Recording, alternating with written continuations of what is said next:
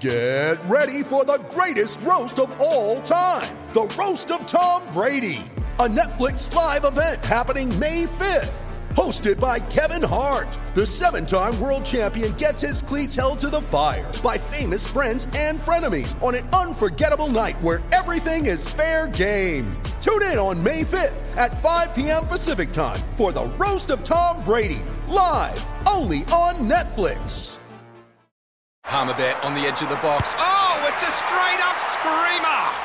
Download our app today and enjoy straight up screamers this FIFA World Cup with great odds, great promos, and same game multi at Palmerbet. Gamble responsibly. For gamblers' help, call 1 800 858 858.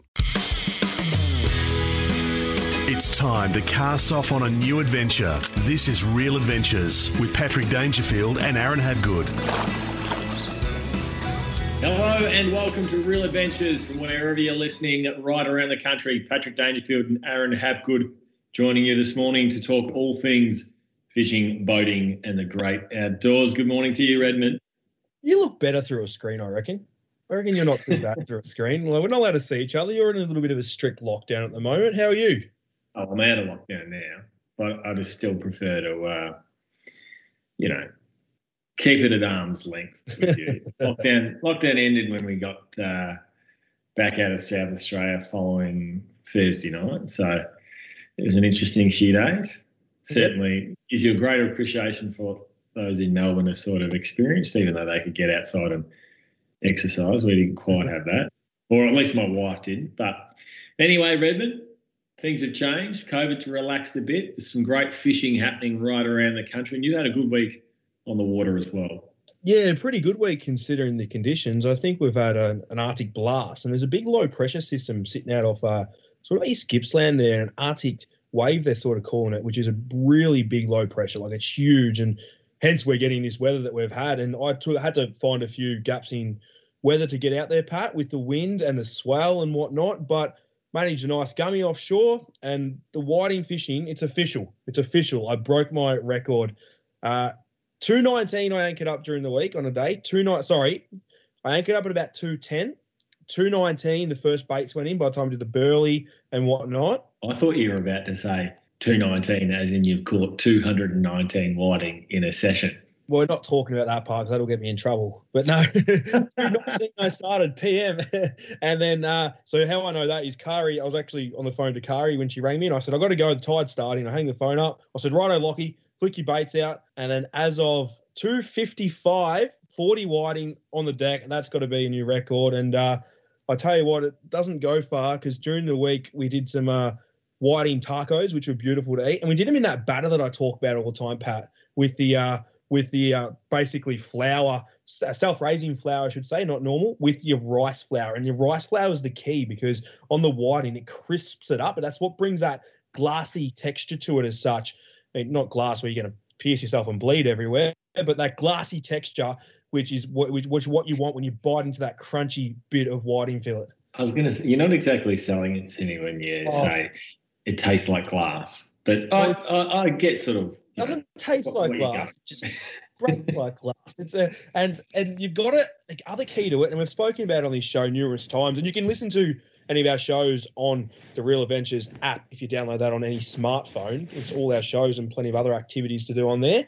But I always talk about when you batter fish, deep fry fish, you need to get it off the surface. So you need to get it off the serviettes as such. So a lot of people put a plate down next to their, let's say, deep fryer as such, or pan or whatever they're frying in, and they put it on a serviette. And what happens is, serviette, yes, it soaks the oil up, but your whiting fillets all sit on that and actually absorb or whiting gummy, whatever you're cooking, actually absor- absorbs it again, and it goes all soft, and you lose that, I guess, that glassy sort of uh, what I was talking about around the um, crackling almost. Yeah, crackling, pork crackling. You you lose that, so you want to get a baking tray, and I just put like another another tray underneath it as such, so the oil falls off the fish onto the actual um, other tray in itself, and that baking tray sits above, and you get that beautiful bit of crackling. So that there, I think during the week we had whiting tacos twice and I dropped a couple of fish off to mum and dad because they got back from Darwin, which they weren't too happy about. And they got into some whiting tacos as well. So the whiting fishing is as good as it's ever been, if that's possible. And I know I've said that probably 45 times on this show, Pat. But uh, the whiting fishing has been very, very good. Further up the coast, New South Wales and particularly outside of Sydney at the moment, the yellowfin tuna feeding off the surface. Social media is lit up during the week. Um, there's been some phenomenal captures. It's safe to say it is one of the most exhilarating forms of fishing when you're seeing those yellowtail, uh, those yellowtail um, tuna just launch off the surface, um, taking stick baits. Quite special to see. Yeah, it's it's yeah, it's got to be up there with probably the ultimate fishing. To tell you the honest truth, it's uh it's bloody fun. Any any any form of casting fishing, for example, you love your trout fishing with your fly, your sight casting, well, probably refers more to sight fishing, I guess, Pat. You can actually see those tuna crunching on the surface, and the yellowfin are going to start to disappear a little bit out of that New South Wales coast. As such, they're going to push follow that warmer temperature, and a good way to follow those that temperature is obviously rip charts. I talk about it a lot. Um, it's a fantastic app you can buy. I think it's 200 bucks for a year. Uh, it's a, it's a, you can follow that warm water where the yellowfin will be. But we're going to, along New South Wales coast, we're going to now really start to see probably one of the most spectacular forms of, I guess, fishing, but also the way they migrate up the coast is the southern bluefin tuna and fantastic run of those 20 to 40 kilo fish here in Victoria outside the heads. To be honest with you, from South Australia to uh, Mallacoota and right up even South Western Australia getting some bluefin. But this run up the New South Wales coast, borderlines, it's amazing. It's phenomenal to see what they actually do up the New South Wales coast. They follow that continental shelf, and it's very different how they fish for them up there. Uh, so they actually, instead of trying to hide away, and for instance, say you and I go out, Pat, uh, on the barrels down at Portland, I might ring you, but you don't ring your other 20 mates. you know what I mean? Where yeah. up here, they actually when they locate these schools, the masses of fish there are in the thousands. So they actually call their mates in, or everyone gets called in. They get the middle nut, like the, the numbers, the GPS coordinates. They all migrate. They all go to where the fish are migrating. At the start, they usually locate them trawling lures, but then you can form to cubing, and that's chucking pillies over the side, and you can actually put a pilchard on a hook, throw it in the water, and basically hand feed potentially an 80 to 100 kilo bluefin tuna, and that's what they're going to see up along New South Wales in in the next in the coming, I guess, or, eh, or actually, sorry, they're seeing fish caught now, but it's going to get better and better in the coming weeks. The Gold Coast Mulloway are fishing really well. Fish over the 20 kilo mark being landed from shore as well as boats. The snapper up there as well, like they're not quite as nice a tasting as what it, you get in the southern waters, particularly South Australia when you're allowed to fish for them, and Victoria as well. But those both those two species of fish fishing exceptionally well in the northern parts. Yeah, spot on to see the mulloway and the consistent consistent consistency that they're catching, the rate they're catching them at is amazing. It's they're big bloody fish, Pat. They are huge fish. They are monsters, and they're not just one or two. They're getting two to ten a day at times, and they're big, big fish, and they do eat. That is one species that does eat well in that warmer climate. Pat is the mulloway, and like you said before, the snapper up there, yeah, not as good eating, similar to that kingfish, warmer water and whatnot, but they still eat okay. But to see the numbers they're getting to that sort of up to that five kilo mark, which as someone that lives in Victoria, that five kilos sort of like your average fish where up there that's a fantastic fish. And the techniques they get them up there with that warmer water is so much different to how we get them. So it's very hard to have days on jigs in i guess these colder climates for example example south australia and i guess into victoria where up that new south wales into the gold coast micro jigging is um, is a fantastic way to target them as well as soft plastics which is uh yeah. Particularly once you've got them around like if you want to start with your baits and all of a sudden you've got the bite on and the fish are firing, it's far quicker, obviously, than rebaiting every time that you catch a fish. And a bit like yourself, you don't like your hands smelling like fish either, so suits you too, Pat. Western Australia, the Spanish mackerel are being caught around Rottnest. There's some sensational photos during the week of, of fish, you know, upwards of that 15 kilo mark. Redmond, Jurien Bay also producing plenty of mackerel. Uh, and the fishing off Mandurah for the beautiful Western Australian jewfish. There's been some really nice fish being caught. Our great mate uh, Marc Lecrave, the Frenchman, he's boated some really nice fish, Redmond. I'd like to uh, sit here and talk all things uh, WA fishing, but we don't have enough time, Pat, because that place is just sensational to fish. And It's uh, the Spanish mackerel are in really, really good numbers. Stonking fish too, 15 kilo plus, like really big fish. And the key with Spanish mackerel is you, you can use your mono and you can you can use your mono to locate them and you might lose one or two by getting bit off. But once you locate that school of them, they are very aggressive. And what I do and what the reason I'm saying that is to you will get the bite that little bit better on your mono, 80 or 100 pound mono. But once you get them going and get them up and you know where they are, change that to wire, just a short bit of wire, like 20 centimeters. And that there is going to land you a lot more Spanish mackerel than what I guess your your 80 pound because you just get bit off too many times. And like you said, Jurien Bay's fishing well, Rottnest doing what it does all the time. Mandurah, these jewfish using slow pitch jigs, they're working bloody well too. If you're a bit like myself, you can chuck your dirty old bait on the hook, which also works really, really well. And Lancelin, you're seeing huge amount of jewfish out of um, Lancelin as well. So yeah, WA's on fire at the moment, and I, it's not going to be long till you and I are talking all things snapper over there, Pat. We might even get Lecker on the phone and have a chat to him about the Perth snapper, and when once they start uh, firing up in the next month or so. South Australia, garfish land based off Elliston, the pier have been quite good. Whyalla continues to impress with huge amounts of blue swimmer crabs, Redmond, and the jetties right around. Um, I suppose, stateside, depending on you know how much you're willing to to brave um, the colder climate. The calamari are going quite well as well. Yeah, they are. Marion Bay um, out wide too, Pat. We'll just mention that the Samson fish. We spoke about that uh, maybe last week or the week before it might have been, and they're still going well. They will die off a little bit as that water gets a bit colder, but they're still going well at the minute. Um, Port Julia Jetty, huge amounts of calamari coming from there, and we always talk about um, squid jigs if I was to buy something in fishing, and I'm always trying to save you a dollar or dollar or three on this show, and it's one thing I would be spending money on is actually squid jigs. Uh, you want them falling well, and more importantly, off jetties rather than a boat as such. Important on a boat, but jetties you don't want them floating, and you don't want them hitting the bottom too quick. So if you are doing a little bit of land base, uh, make sure that you do have decent squid jigs that are falling at a nice rate. So I'd go 2.5s and threes mainly quite often not a lot of tide in those areas, but there are places that do hold tides on pier. But that's what I'd be looking at. And just on Marion Bay too, Pat, what you're going to see firing up now is the bottom fish. So your school sharks off the reefs down there, your school sharks, big numbers of them. You're also going to see a lot of blue morwong, and blue morwong are a beautiful fish to look at, and they're a beautiful, beautiful fish to eat as well. And there's plenty of other bottom fish down in South Australia that you can catch at the moment, even though that the uh, there's a little bit of a little bit going on with the snapper ban. So yeah, there's plenty plenty happening right around the country at the minute, Pat. We've got a massive show of real adventures coming your way. Plenty more up after the break.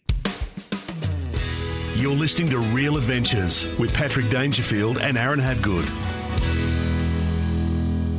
Welcome back to Real Adventures. It's time for the social club. We take your questions from social media. If you've got a question for Aaron or I, make sure you send it into our Real Adventures socials on Instagram, Facebook, or better yet, download our Real Adventures app. The first question is from Tim. Boys, I've custom built my own live well with aerator and I change the water over with a bilge pump every half hour or so. So I'm guessing he drops it over the side, Redmond. Um, however, my live baits are still dying. Any tips? I think the big one, Redmond, it's not about necessarily aerating the water.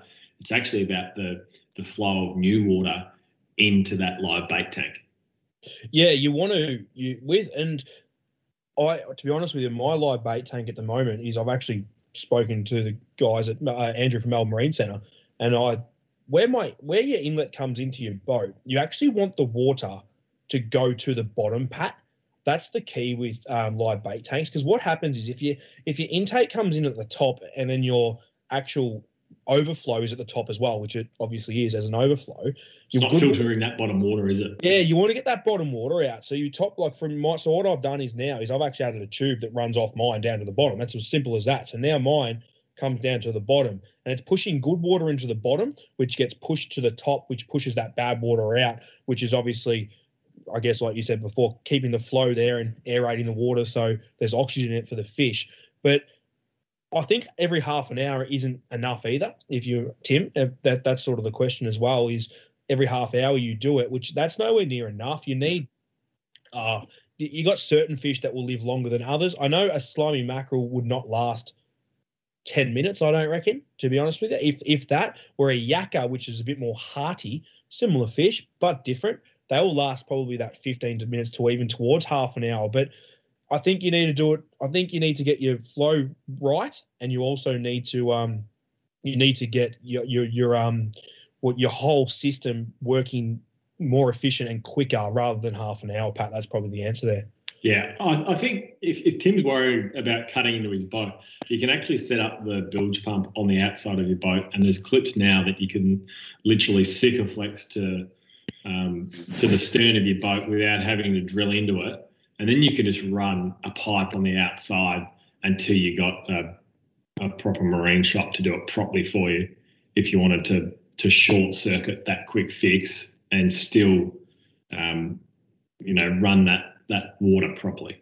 Live baits are extremely important with all sorts of fishing pattern. We're not sure where Tim is from, but live baiting, no matter where you are, is uh, an efficient way to catch fish, and it's it's something I think most people should have on their boats. Next question is from Gary.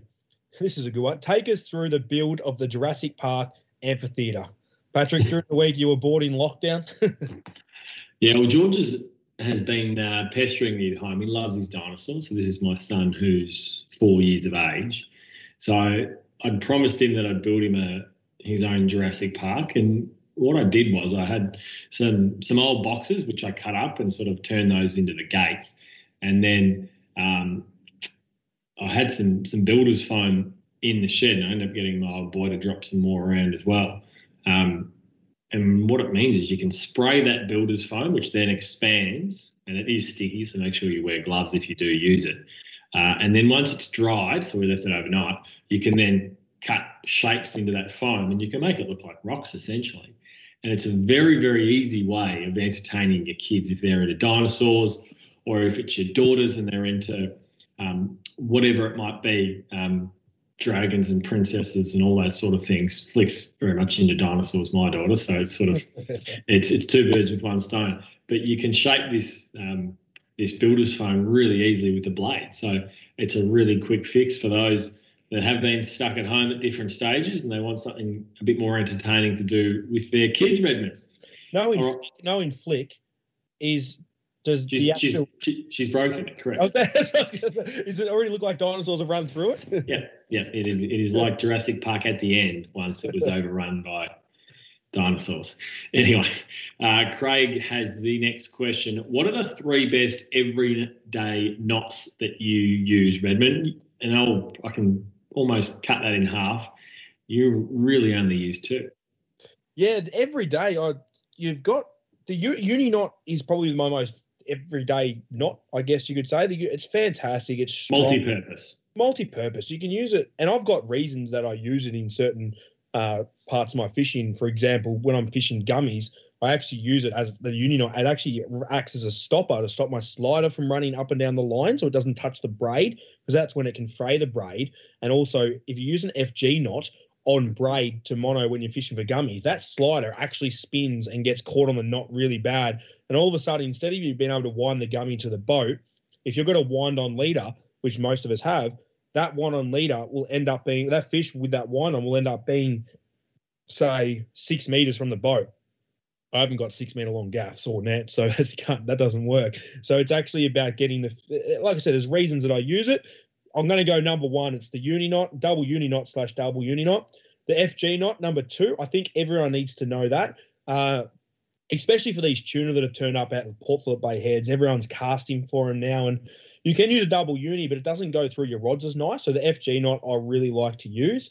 Uh, and now another one that I'm going to throw in there, Pat, is I've got probably two more. I know there's three, but if you're into your game fishing or want to get into your game fishing, I think a plat is probably one of the more important ones to learn because it allows you to join your wind on leaders to your actual double on your line. A plat puts a double in your line, and there's a lot of people going offshore chasing all these swordfish, marlin, and and, and barrel bluefin these days. So it's really important to use your wind ons the correct way, and by putting a plat in your in your in your line, which creates the double, that is an important knot. And the last one I'm going to th- throw in there is your uh, your blood knot, which I don't really like the blood knot, but I don't. No matter what anyone you talk to, the first knot anyone learnt in fishing, I'm calling it, is the blood knot. Everyone learnt that blood knot. Yep.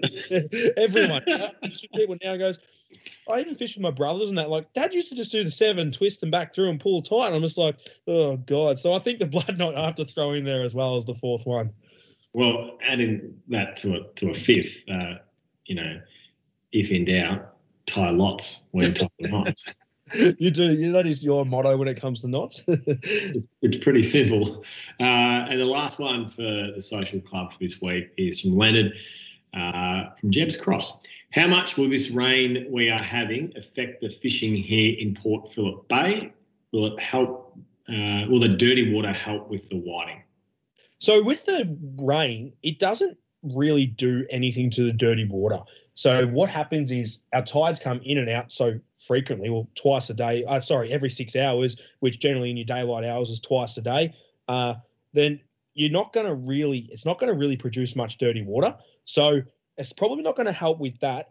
But quite often we've got wind with this rain, so the wind's definitely helping with that dirty water.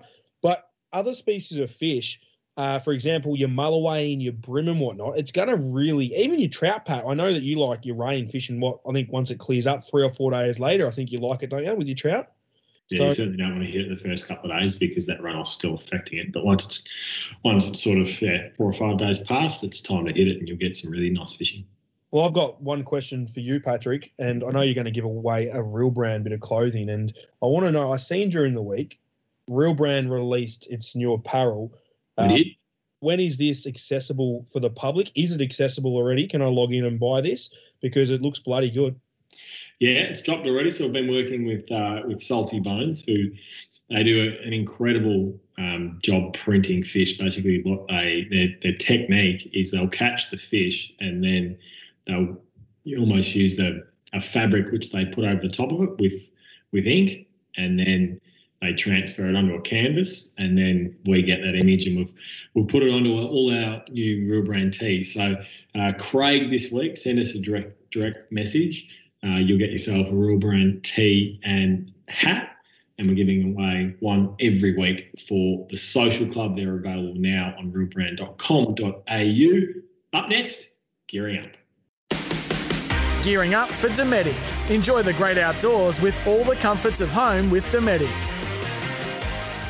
It's time for gearing up. Earlier in the week, I caught up with iFishers Paul Worseling, one of Australia's most recognisable fishermen, to have a bit of a chin wag about the new series of iFish and a bit of real brand as well. This is gearing up for Dometic. Enjoy the great outdoors with all the comforts of home with Dometic. One of Australia's most prominent anglers joins us this morning, Paul Worseling, host of iFish alongside his beautiful wife, Christy, and his son, Jet. Good morning, Paul.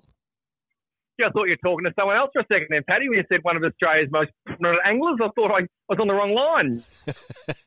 yeah, well, I was going to mention Christy and Jet first, but I, you know, I'll, well played. I will leave it that it did start initially with you, so you get to be mentioned first. Uh, hey, you've been in lockdown for a couple of weeks, even though you obviously have a beautiful house on the coast mustn't it have been great given there's been plenty of really good fish being caught in Victoria at the moment. Yeah, look, it's, it's definitely hurting. I feel for every single Victorian at present. I know everyone's doing it tough, uh, but you've just got to try and pull yourself out of that anxiety you get and that little bit of depression that you might get and realise that uh, we're pretty fortunate. We haven't had to go to war or anything. We've had to stay home and watch Netflix. And um, yeah, eventually you, we'll get to the end of it. But I have built a beautiful deck, Paddy, as I've shown you. I'm building my retaining wall at the moment you think the Great Wall of China was a good feat. Wait till you see my finished retaining wall, mate. It's epic.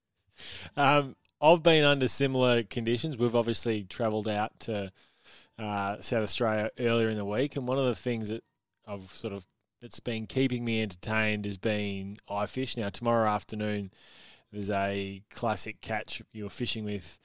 Um, I think is it Cobourg, Cobourg Fishing Safaris catching Spanish mackerel um, off the shore.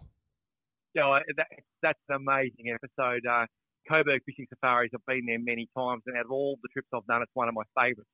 Actually, especially to get there on our first boys trip, and it was just mind blowing. But that particular episode, people will see we're on a little a little rocky outcrop, land based, and there's schools of barramundi swimming around in crystal clear water in front of us. We catch barramundi, we catch jacks, and then cast a little lure out and catch a Spanish mackerel lamb based. It is just uh, hard to explain. Oh, and picking up oysters the size of your hand, like a dozen in one, and just grabbing mud crabs as they're walking along the rocks. So you have mud crabs, oysters, Spanish mac, and barramundi for dinner.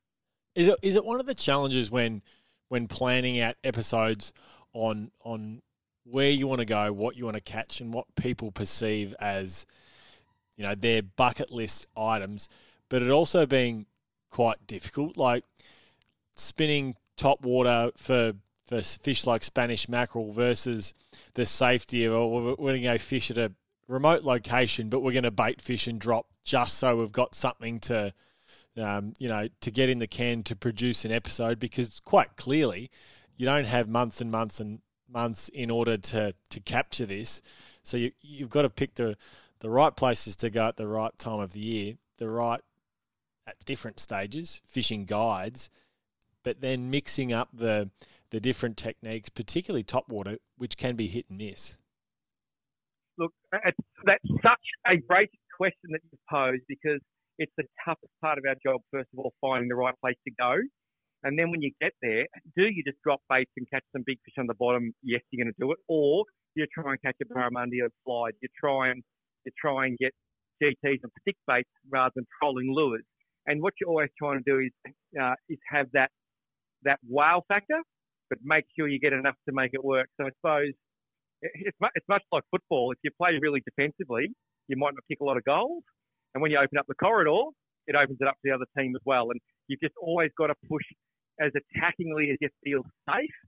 But when it does play off, Paddy, when you do try to do something special and set yourself a goal, that's to me why I make fishing TV. There's this great old saying, uh, far better it is to dare mighty things to win glorious battles, even though checkered with failure, than to take ranks with those poor souls who neither suffer much nor enjoy, for they live in the grey twilight that knows neither victory nor defeat. And to sum that up, have a go, damn the consequences, because I don't want to die not knowing. Does that mean that you'll be putting your hat in the ring for the Collingwood coaching vacancy, given you are a huge Collingwood supporter? Look, it probably hasn't got out in the other networks yet, mate, but I'm the reason Bucks is gone. Uh, I, am actually at the club now, and uh, Pendles is looking me in the eye. I've got to get back to work. oh, and he doesn't job. speak very highly of you, Patrick. uh, during the week, Paul, uh, Real Brand launched their new range. We've been giving away Real Brand gear every single week in our social club, and you can send in your questions to Aaron and I on our Real Adventures social pages as well as download the app. And every week we're giving away real brand fishing apparel. Talk talk us through the latest designs and the work that you've done with salty bones because it's a fascinating technique of creating images of fish, which is quite unique in itself. Yeah, I was lucky enough to first come across this technique back in 2000 on a, on a boat in um, the Carpentaria. Yep, that's the one. And um, I caught a kale kale trevally, and Greg Bethune dried it out, covered it in ink, and then printed it onto a cloth. And I actually have that at home on my study wall. And that was the first time I come across it. Now I, think it's pronounced as Guyuta. That sounds like one of those things you buy at the supermarket and fry in a pan. Um, but I think it's yeah, Guyuta or Guyutu, whatever it is. And then this guy Adam in WA, I noticed him on Instagram, and he was starting to do this process called, and it was called Salty Bones Guyutu. And I just love the fact that you get the exact fish printed because it's always so hard to replicate a fish anyway. So I contacted Adam. He happened to be coming to Melbourne for something. I we we hooked up, so to speak. Had a few beers down in um, my local, and uh, we sort of become a little a little partnership with the Real Brand team. And um, yourself, Barry, Marge, Christy, we all love his work because it's just so real. And it's really hard to get a fish that looks real if it's not. I know it sounds a bit silly, but I think people will know what I'm saying. And the latest range, the sailfish, looks like it's just popped out of the water. The barramundi, every scale is perfect. The yellowfin tuna, my mate Matty Gates actually caught the yellowfin tuna, about 80 kilos, Australian record. And Adam was in Exmouth and printed it like a couple hours after the fish was caught. So you get this incredible, lifelike, realistic image. As I said to the boys at work, it's not just a fish print, it is art. And as we've seen the last few days since the launch, it's selling extremely well because I think people can relate to it and they love the art aspect. Certainly does. It's quite special. If you want more info on Real Brand, head to realbrand.com.au. Hey, you mentioned yellowfin tuna right up and down, and it is still, we're in winter obviously, and it will start to die off. It's still fishing really well on the top water off Sydney Harbour. Are you going to be able to get interstate and continue to film? Are you are you Victoria bound at the moment? How does that work? Obviously, you you plan things early on in the year and, and you do your best when when little things like COVID pop up. How do you go about filming in, in situations like you're in now? Look, it's a tough one, and we were Victoria pretty much bound last year. We did get out to Tassie and all the, also the Gold Coast. We're planning trips, cancelling, planning, can, and we're just going to keep doing that until we don't have to cancel. But my first dream is to get out of here and head uh, to the Hawkesbury River, that area, get offshore. I've got a mate up there who's got a, well, basically a shipping container that he found by mistake in 100 metres of water loaded with the biggest kingies you've ever seen, bar cod, etc.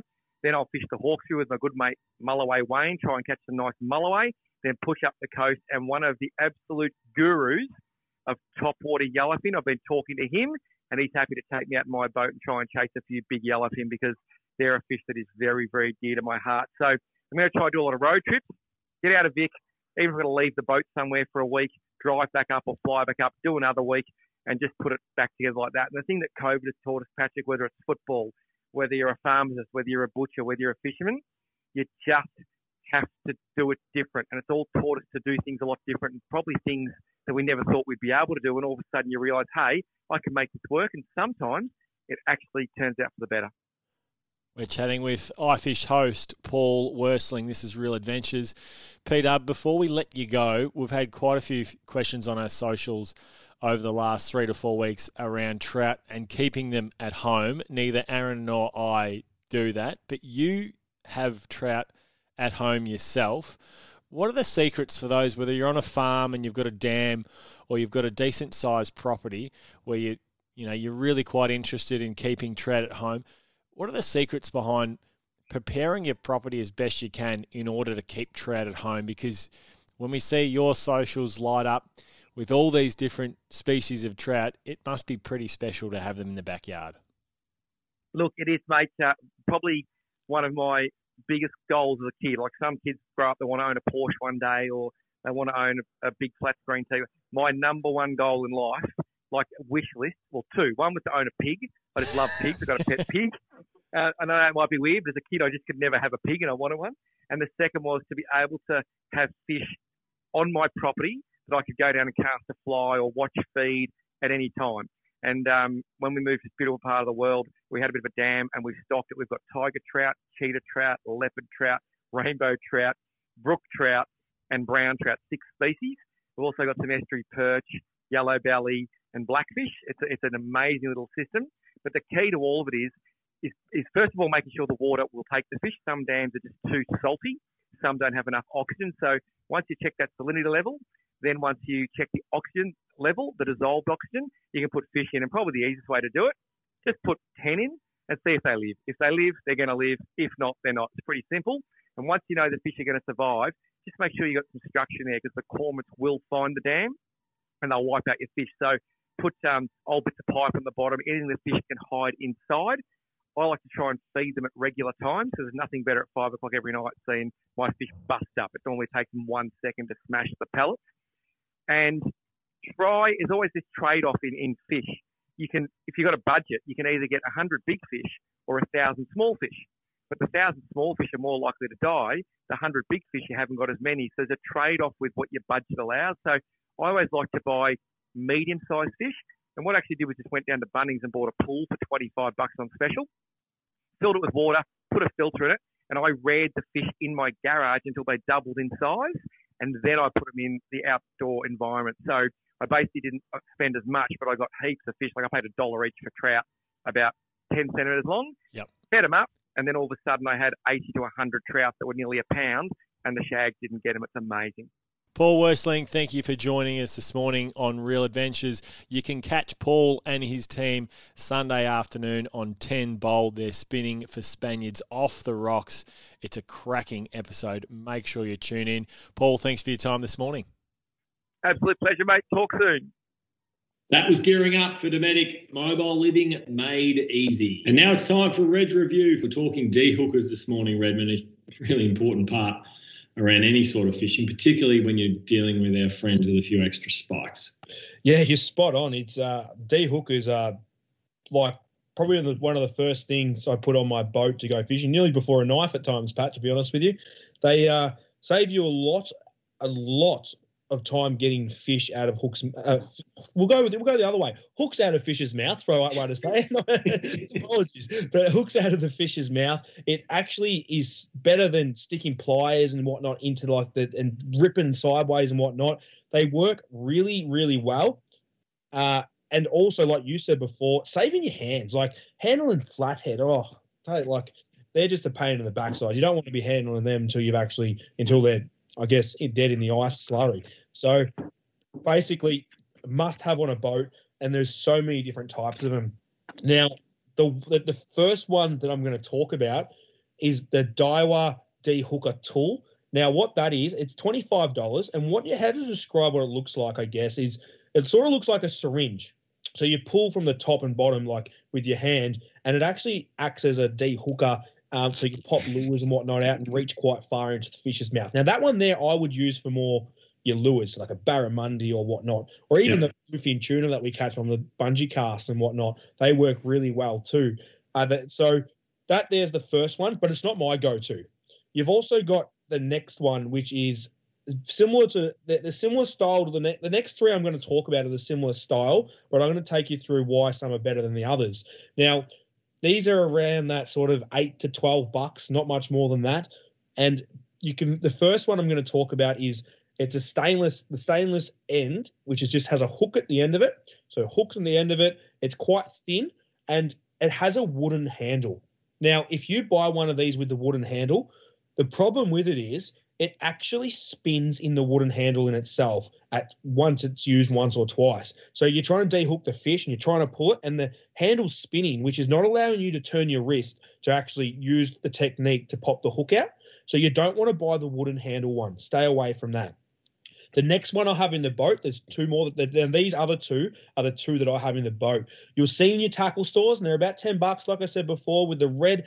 It has the red handle, but it's a thinner stainless end pat. So the actual stainless end of it actually is thin. So it's it's the same size as the wooden one, but that plastic handle can't spin. It doesn't spin in the plastic. So when you are trying to get your, for example, your gummy, your hook out of your gummy or your hook out of your flathead, it works really good for your smaller species of fish because it's that smaller stainless. The other one I'm going to talk about is the full stainless. Now this is the one that I use for getting hooks out. So if I get a barrel bluefin, I don't use pliers. I pop this in there and pop it out. Now this is a bigger stainless. It's bigger than the one that I was talking about before, that red handled one.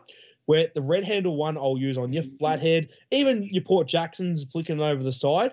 With a stainless, I'll use them as well as the red one. I'll use on my gummies, but that's stainless. Those big bluefin you get, or even a big seven gill over the side of the boat, and you're trying to pop that hook out. So they're the two I have they get them from pretty much anywhere you go shopping relating to fishing. Any Anaconda, Tackle, Tackle World, wherever you go, they're going to sell it.